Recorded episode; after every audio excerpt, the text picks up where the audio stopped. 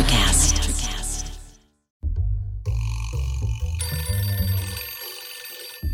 Has Roger Smith RSVP'd yet? Wall Street, I went to Wall Street to get seriously rich, but I didn't get rich. Hollywood I went to Boulevard, Hollywood to be a movie mogul. I didn't become a movie mogul. Washington, D.C. The president and Mrs. Ford have invited us down to Palm Springs. He's been But I there, love the entertainment business. Done that. being hired by a company called Carolco Pictures. And that. the night before Ronald Reagan was inaugurated. and just about everything else you can imagine. I thought of myself as somebody who was a double agent. He knew a lot of famous My people. experience with Orson Welles, Barbra Streisand. How can you possibly hang out with that low-life Frank Sinatra? And now he's As of that, I was invited to some fancy dinner. This is the podcast, Who the F is Roger Smith? But my real goal was to have an interesting life surrounded by interesting people, and at that, I succeeded beyond my expectations. In this episode, Roger explains film libraries, how old movies make new money for people over and over and over again. It's Hollywood's favorite rerun. Also, Edgar Bronfman, Taylor Swift, and how the music business is corrupt? Could that really be? but first, about film catalogs and who owns them. I had a colorful question. I just want to know, as the guy who founded the Criterion Channel, what did you think of when Ted Turner wanted to colorize all the black and white uh, movies that he bought? I was 100% in favor of it. You were. You thought they'd be more commercial, or I people said, would see them. I said, excuse me, he's not destroying the black and white negative. He's making it available to a huge audience of my daughters and and slightly older generation. Boy, that would you were in a you were in a uh, total minority. minority then. Because was- these people were these people are fools. What's what is wrong with having an alternate? I won't watch it. Other people won't watch it. But but but millions of people will, and uh, you haven't. the third man in well, color. there, yes. I mean, I don't want to see a colorized version of On the Waterfront. Okay, Uh, but, right. it- but if somebody wants to color, Citizen Kane. I mean, that wasn't in that library, no, but I'm just he he wanted to colorize everything. he did, and I would say that if he was doing it in order to create a market for that film that otherwise wouldn't exist, good on you. Right. Yeah. I mean, it doesn't, it's not harming anything. It's like people who say, oh, how can they tear down that beautiful old house? Well, you want to write the $6 million check to the guy who owns it? Who's, then, then write it. We, we live in a capitalist world. You may not like it, but it's the fact. So as capitalists, you're telling Tell- them they need I'm to buy telling the you, you, if you buy this, you will go from 40% of the library titles to 60. No one will ever be able to stock. At this point, DVD was at its height. Uh, other forms of distribution and HBO were still major. I said nobody can. There's no Blu-ray yet. There's only DVD, or that's coming. Blu-ray. Well, that's that's another story I'll tell you about, which uh, once again I wasn't listened to. so at this point in 2005, the valuation that was put on the MGM library, we were told we would have to match financial players. And in years of doing corporate acquisitions, there's a simple rule: the guy who's in it just for the money, you can always beat if you have a strategic reason because you get the money, the same money that he gets, but you have a strategy that's benefited. So if you go from owning 40% of the libraries in the world to 60%, you have market power that can't be beat, and it's acquired in a way that the uh, Justice Department won't claim antitrust usually. I learned over the years dealing with antitrust lawyers. You can say we are the leading company. You can never say we're the dominant company. That gets you in trouble with the antitrust people. And so in this case, I am doing something that I'm occasionally known to do, pounding the table. You oh. gotta buy it. We gotta, Really? Yeah. I said, we, this is just, it's, it, it is, you know, not, it's not even to be considered. And at that point, now, as it happened, we were outbid by Sony as the junior partner to a bunch of hedge funds and private equity people, Texas Pacific Group, et cetera, and they came up with $5 billion for the library. What was your number? Well, I had said we should top whatever it is, but we Oh. were, I think we, we stopped out at four and a half. Oh. And part of this gets into turf wars because the people in the film side already were feeling that the home video side was outranking them because they were bringing in way more money, Right. and they didn't want to increase our dominant or de- dependence on secondary market, which home video is. It's not the primary market, Right. which is making movies. Of course, it made gave you more mo- money with which to make movies, but they um, uh, short-sightedness is a sort of operating principle of Hollywood. It's almost identical to the Weinstein brothers, where the Miramax division isn't making any money, and his brother's running Dimension, Dimension is right- which yes. is making Yeah, tons of money, right. and the, the tons of money is helping make the little movies Right. that are breaking even there- or getting an Oscar. There, or, that's, that's very interesting because this relates to an article I read in yesterday's New York Times, Oh. which was about what was happened. It was, it was, I think, one of the many coverages of the death of Bob Gottlieb, the great editor at, at uh, Random House, and Uh-huh. then and then on at the successor companies. And it said that in publishing the use, and this is movies apply here too. Yes, of course you have losers, but they're paid for by the winners, and the ultimate winning comes unlike in baseball. It's not batting average; it's times at bat. You uh-huh. need the more times at bat you get, the more likely you are to have the one and and one enormous hit. I mean, a home run's a home run, but a movie that grosses four hundred million dollars beats a lot of movies that lose fifty. right. And but the fact is that when people are making these judgments about what should we or shouldn't we make it, they're making it based on false information. What they've done is they go out to the guy who's in charge of Germany and the guy who's in charge of, of television and then HBO and so and say, give me your estimate of what it's worth. They put it all together. And it's generally wrong because you got 10 different people with 10 different opinions and maybe they average themselves out. So you get aced by, By- Sony and a bunch of hedge funds, hedge funds for five right, billion. billion dollars. And Does that end up being a good deal? no, not for them. To prove me, I would like to say, even when I'm wrong, I'm right. Uh, I was wrong then because the Sony hedge fund group ended up having been wiped out. They bought it with two billion of equity and three billion of debt. When the value of it was perceived by the banks that had provided the three billion to be clo- dangerously close to three billion, they forced them. They took it over. They uh, Called the note. Call, called the note in essence, and uh, they were their two billion was wiped out. The people who retained it were the bondholders, et cetera, who had put up the three billion. Uh, last year, Amazon paid eight billion for the library, so Roger was right. just stick with a film library. You just have you got to have patience. You Yeah, got to have okay. patience. Right idea, wrong team. Yeah, wrong, ti- wrong timing. Oh, yeah, wrong timing. Yeah, yeah. And so uh, I hope this doesn't sound like half the time I'm right and the other half the time I only appear to be wrong. there are many times where I was flat out wrong. No, we'll edit this so the times you're right we'll just take out. So you'll just always be Oh, wrong. Well, it's interesting.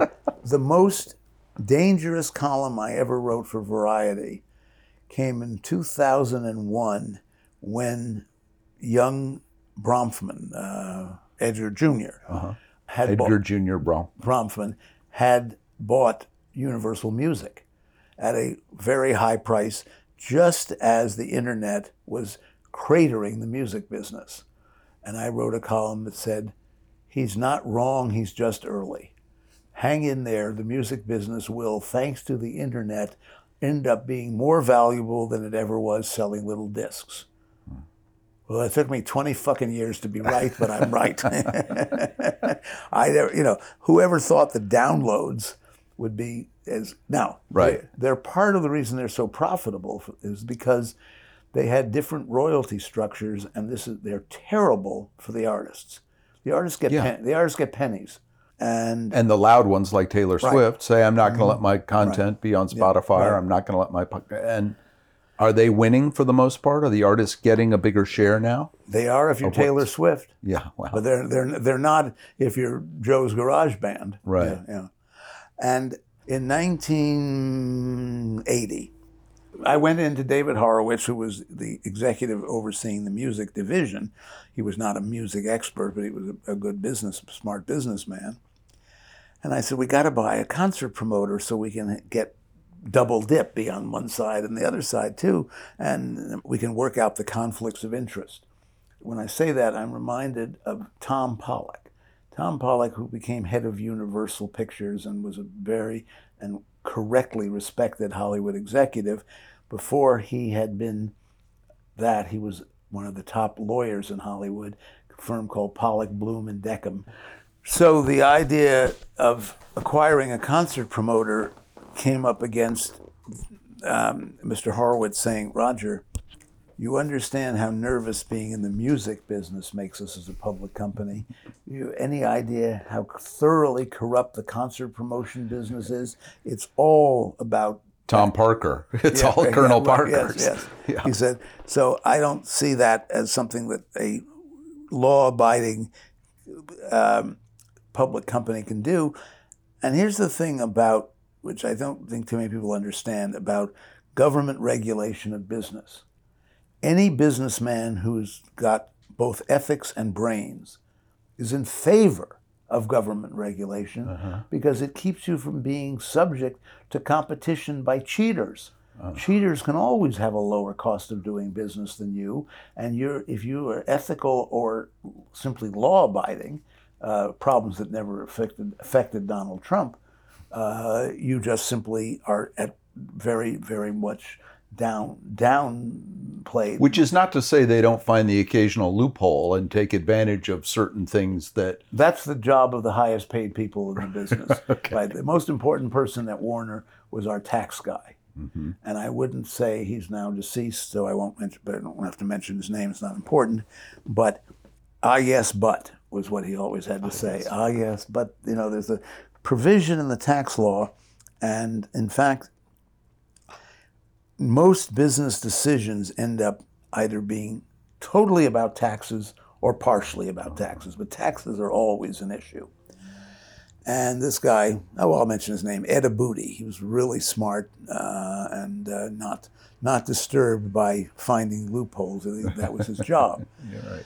And at one point, um, we were looking at some acquisition, and everything made sense except it was going to be a great thing with Storer Broadcasting, in fact, um, but we couldn't solve a tax problem. At the same time, What did they have, by the way? What was that? they they owned a bunch of broadcast stations which we didn't care about, and a couple hundred thousand cable subscribers which we very much wanted, including in Boston.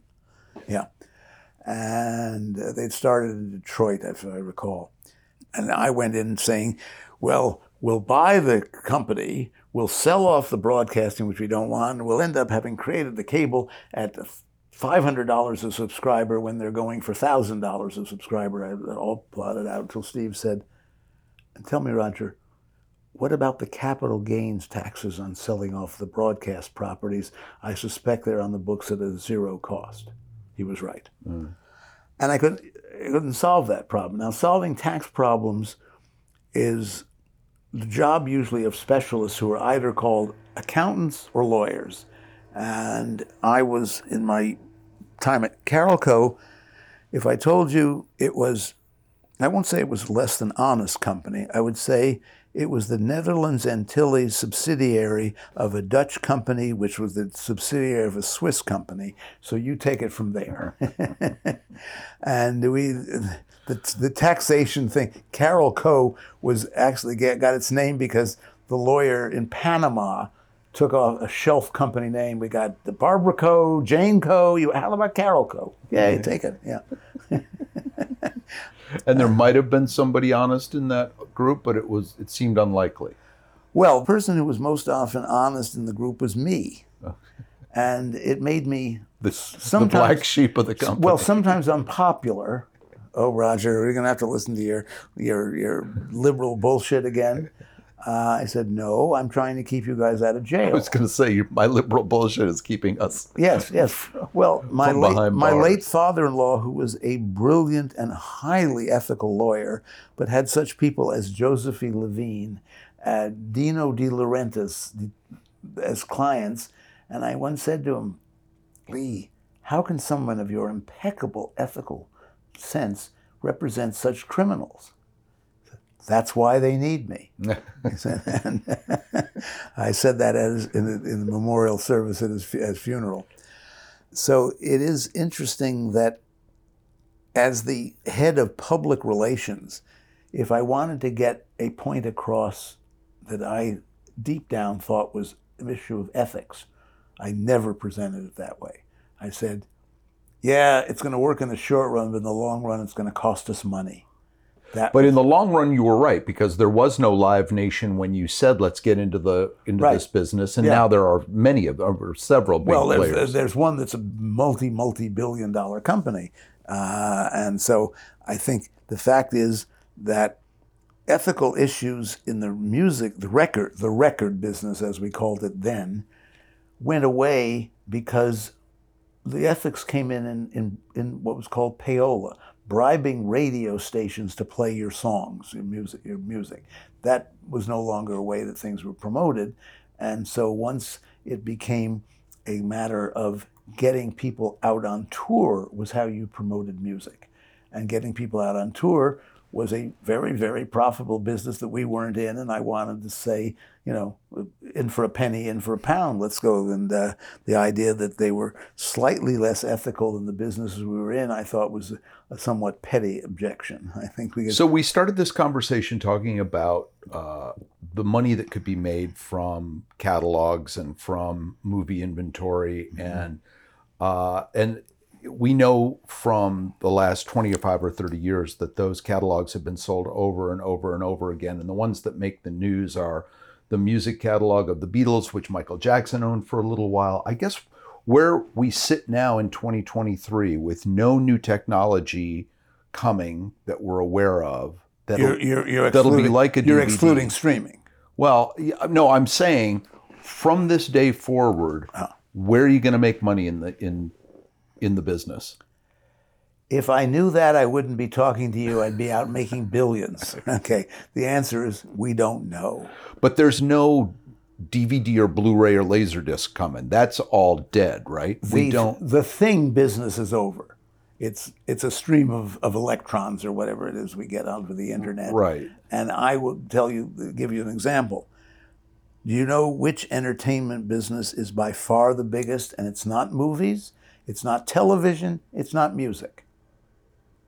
Video games, oh, way bigger. oh yeah we've been there Now, well, we've been there except in 1984, as I stood next to Steve as we were selling the remains, the, the, car- the carcass of Atari, uh, to Jack Tramiel, who I think I've described earlier as a graduate of the Auschwitz School of Business Administration. Uh, he, was a he was a tough guy. he didn't make much of Atari, though. There was not much to make left. That when the internet came along, video games was a business of selling something called consoles and cartridges. Well, now all of a sudden, I thought, well, we get someone to pay $400 for uh, the console and $30 each for the cartridges. How much are we going to get for a stream of electrons? Turns out way more than we ever got for anything because once you sold, you remember, remember Farmville, the the early uh, online things? yeah where you could make a little farm or a Yes, well, exactly. town. They pioneered the concept. Oh, you want to buy a cow? That's twenty cents. You want Uh-huh. to buy a barn? That's a dollar. I mean, they ended up selling you nothing. And today we have something. doing a good job today we have something called NFTs, Uh-huh. and people have actually bid twenty-five million dollars at Sotheby's for a friggin' F- NFT, which is nothing, but makes them happy. right although that market has kind of crashed and, and for yeah, some no, no. It, it, it, um, when people talk to me about crypto, I say, look, I don't know when it's going to crash. I don't know how it's going to crash. But do I know that it will crash? 5,000 years of financial history tell you that. I don't need to bore you by talking about tulip bulbs. I don't need to talk to you about gold at various times and so forth. This, it is a f- false scarcity. Only De Beers has actually kept created a false scarcity and made it last for 150 for, years. for diamonds for, For diamonds, jewelry for, yeah. diamonds. Yes. Oh, I'm sorry. I thought that, that No, no. Well, I'm just explaining. Yeah, right, exactly, So, yeah. uh, if it's if the future is streaming, are we not going to have bookcases anymore? Are we not going to own something that has the liner notes that explains the, the bonus features on the DVD or on the on whatever the next thing is? No, bec- I think we are going to have them because new technologies, new methods of distribution and presentation do not eliminate the prior ones.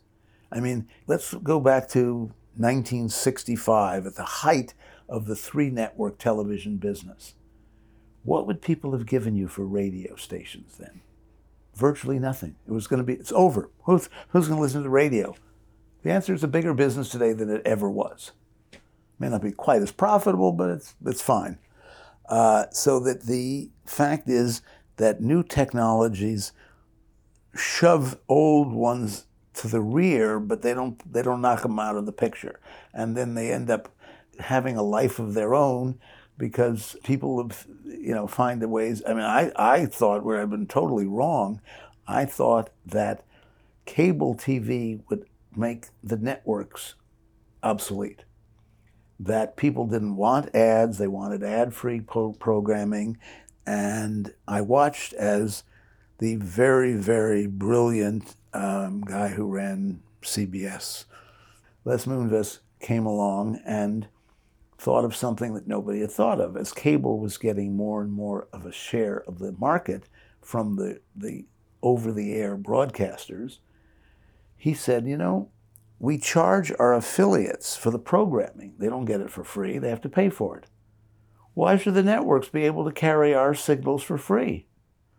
And he ended up imposing monthly fees just as ESPN and CNN paid the cable companies for coverage, or they paid them for the programming. Look at it either way. CBS said, cable companies, you want to carry our signal?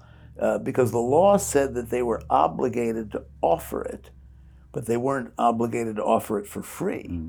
And so he came up with making the cable companies pay for the right to have CBS, ABC, and NBC. Well, what they were worth was invaluable because if you couldn't tell somebody subscribe from ca- for cable and you'll get 187 channels, but you won't get ABC, CBS, and NBC, they'll say forget it. Right. So they had them over a barrel. Yeah. That was true for like DirecTV and some of those satellite services for a while. Mm-hmm. For a while. And some of them had CBS and ABC, but not NBC. And it was, Yeah, well, they were if they were in fights over carriage fees for a while, they'd have to say, "I'm very sorry, but you're not going to get Channel Two for the next six months right. till we till we work things out." And I had the great good fortune of looking over the shoulder of smart and powerful people. I was there, able to see them when they were doing the machinations that led to the negotiations, that led to the pricing, that led to the issues, and I could see how things not evened out, but where the leverage was. And uh, there's a man who most people wouldn't recognize the name John Malone. But John Malone, anyone who's been involved in anything to do with media knows that he is the most brilliant operator in the cable business. And he is a financial genius. And if you were to go back through 87 recapitalization sales, spin-offs, etc., and say, okay, where's John Malone's money? And I put my money there, and I follow him through each iteration as he buys, sells, conglomerates, etc. If you started with ten thousand dollars, you better than Warren Buffett, You'd be uh, equal, maybe. Yeah. maybe equal. Yeah. yeah, yeah. Yeah. I mean, Warren Buffett is an amazing story. And once again, I don't want my wife to hear this. I will confess that in 1960, Terry, stop listening at this point, please. Right. 1967, I was a junior analyst on Wall Street, working at a very f- the fine old firm of Wood Struthers and Winthrop. And one of my associates, a man named Henry Brandt, told me he was buying stock in a woolen mill. I said, Is that a good business? He said, No, but there's this company called Berkshire Hathaway, and the smartest guy I know is this genius out in Omaha. And he's bought the company and he's going to use it as the base for his business. You know, people who have not had access to good information do not need to be excoriated for not getting rich. Those who've had access to great information and haven't yet turned it into a to a centimillionaire fortune do get excoriated and quite properly. I, I confess. But as my column in Variety went, it's only money. and I don't need I don't need to be rich. I just need to live as if I were. Why do you think Warren Buffett has always avoided the entertainment industry? Because he knows that he can't project it with clarity. There's not clarity there. New technologies come in. Man, it's so management dependent. When I read that U.S. Steel has a new president, oh boy, the stock went up. I said, the president of U.S. Steel doesn't matter, doesn't it? Doesn't can be one guy in a in a Fabian Bachrach portrait versus another. They're all the same. Who runs entertainment companies? It is the same. Is different. They're very different. And the reason it's different, and this is what Steve Ross understood and why he so grossly overpaid his subordinates. If you're in the steel industry, your threat to leave U.S. Steel and start your own steel company has zero value. No one, no, they say, good luck, Charlie. Yeah.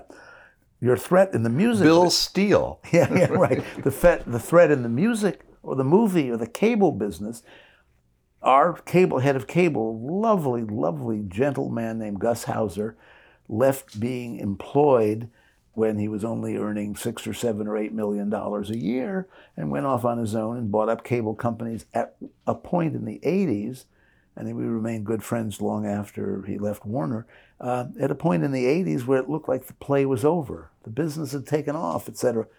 We didn't know it was one third of the way to where it was going to go. We hoped, we didn't know it. And uh, he retired with $600 million that he'd made on his own. However, it wasn't enough to overcome the fact that he was married to Rita Hauser, who was who was no walk on the beach. Okay. But I think that, I think they're both dead. But we digress. But I think they're both dead, so it's okay. Uh, it does strike me that Buffett had, whether he wanted to be in the business or not, with Coca Cola, he owned uh, some entertainment entities, right? Coca Cola yes, owned not Columbia by, not, TriStar for a for while. a while, yeah. to their regret. Yeah. They didn't make money from it.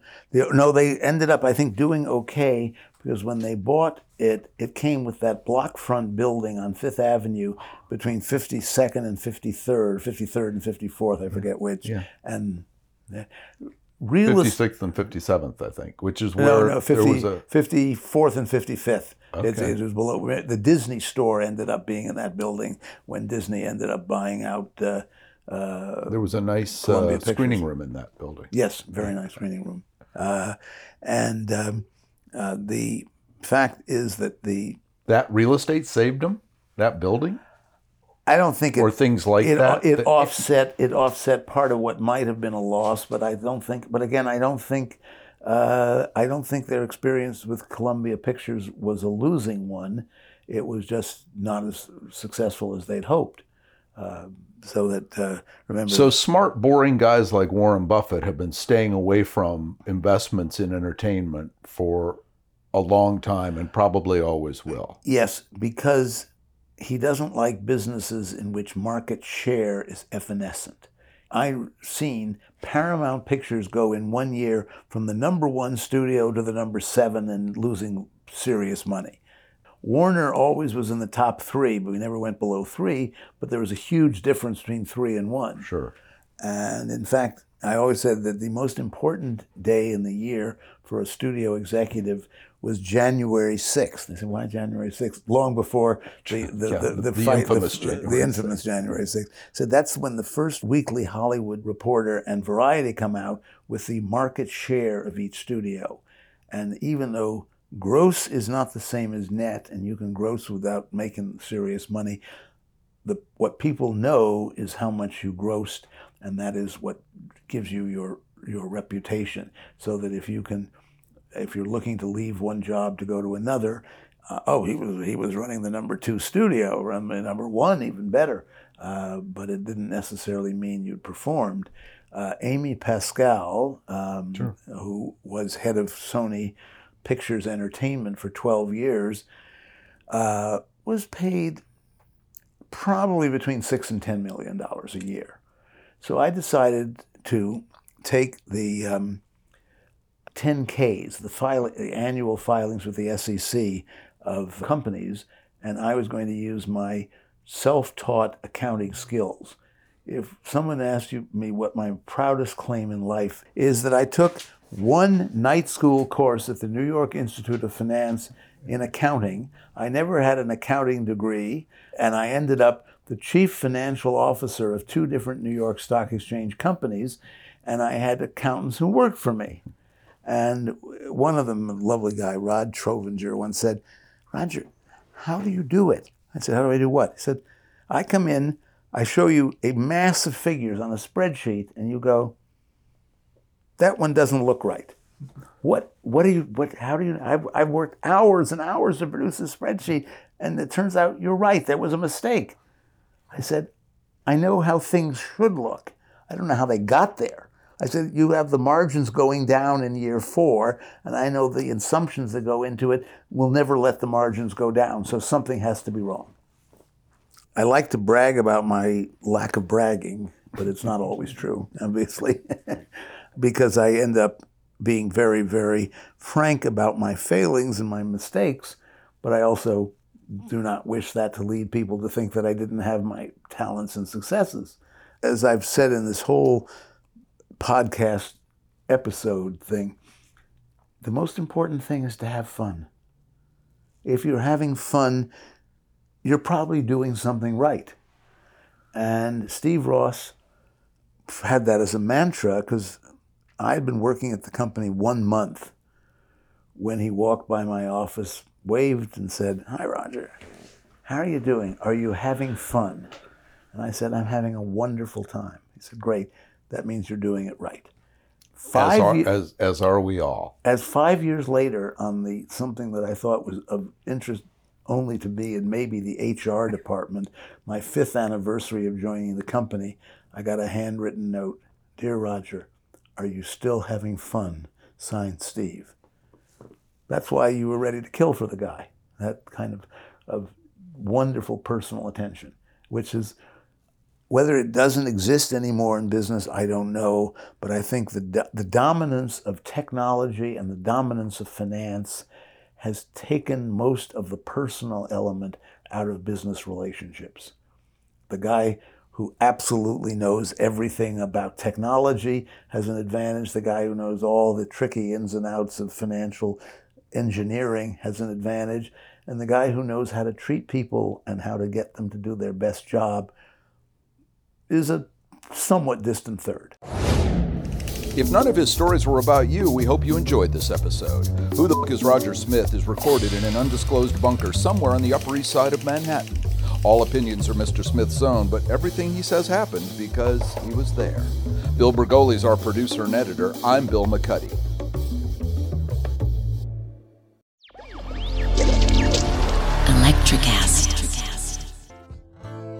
Welcome to Tuning Into Sound Wellbeing, where we harmonise your mind, body, and soul.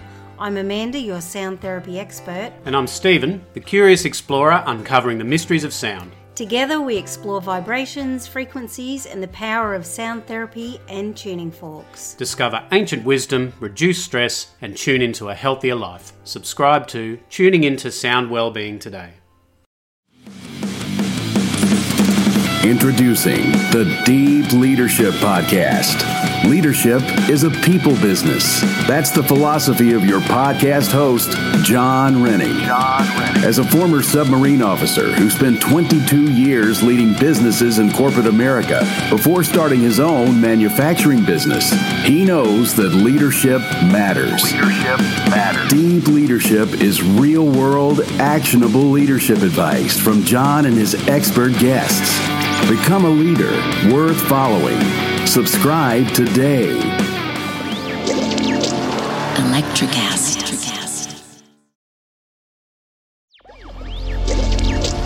Electricast.